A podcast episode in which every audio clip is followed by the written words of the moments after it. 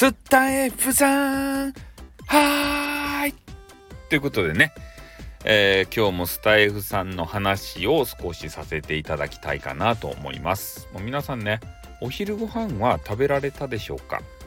ね、お昼食べてからもしかしてスタイフとかねガリガリ聞いてんじゃないんすか？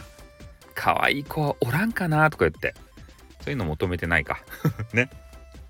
まあそれでね、えー、今日話したいのがですねえー、まあんまりねこうそういうこと話したくないんですけれどもねそういうことを話す人もあんまりいないんでしょうけどあの女性の配信者の方の話なんですけれどもね女性にはねえー、て言うかなもうあの人間の仕組み的にっていうか、えー、体の,、あの仕組みっていうか、えー、月に1回ねレディースデーっていうのがあるらしいんですよ。で我々男子にはねその辛さが分からんわけですってそげなもんないけん。うん。で、えー、聞くところによるとですよ月のうちでね絶好調だわーいっていうような、えー、そんな期間はねなんか10日ぐらいしかないっていう話なんですね。あとの20日間ねもう3分の、え、2ぐらいはねなんかちょっと気だるかったり熱っぽかったり怒りっぽかったり寂しんぼだったり、ね、いろんなパターンの感情があるみたいなんですよ。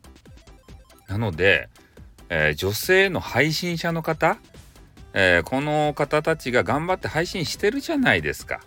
で我々男子としてはですね、えー、まあ、この人可愛いいなとで聞きに行って、えすごく気に入ったと。で次聞きに行った時はなんかね様子が違うぞっていうことを感じ取るわけですけれどもねなんか違うぞっていうのは分かるけどその原因がよく分からんわけですね。うん、で配信者の方はですね結構明けっ広げに、えー、そういうレディースデーについてのねお話をする方が多いわけですけどね。でもなんか我々男子っていうのはそういうの経験したことがないじゃないですか。だからいきなりねそういう話をされるとこうビクってビクっていうか ちょっとねなななんていうか驚くわけですね。うそそんな話をここ公共の面前でしちゃうのかい？みたいなね。うん、まあ女子はねそれ毎月のもんなんで、えー、特に気にはしていないんでしょうけどね、うん、生理的なもんですからね、うん、だからそういうのもあってね、えー、何が言いたいかっつったらやっぱ女子には優しくせんといかんわけっすよ。とにかく。毎日。ね？だって女子のさそういうなんかようわからん周期みたいなレディースデーの周期とかさわからんやん。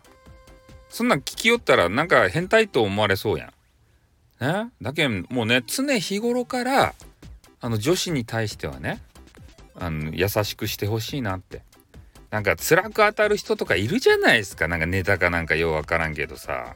そういうねあのねネタを振りをしたとしても女子はねそういうレディースデーの時期はえー、まともに受け止めちゃってね考えちゃってそれでもう暗くなってね鬱みたいななっちゃってとかそういうのになりかねないわけですよ。だからね、えー、そういうことをしてる男子がもしいれば、ね、考えを改めていただいてもうちょっとね女子のことを研究していただきたい。ね私のようになんか俺が変態みたいだけど。そうじゃないんですよ。ねきちんと女子とも向き合いたいなっていうことなんですよ。可愛いけん。その可愛さどこから来るねんやろうってね。うん。だからそういうことをあの日々あの日々っていうか女子が好きだって、えー、いうことイコールそこも含めてね考えてるよっていうことをねちょっと今日、ま、真面目な話をしちゃいましたね。こんな話聞きたくないですよね。もっとはっちゃけた話聞きたかったですね。うん。まあ、でもねこれもお話ししとかないといけないかなということで、えー、今日はね、えー、いろんな女子とか男子に向けて、えー、配信させていただきました。じゃあこれで終わります。あっ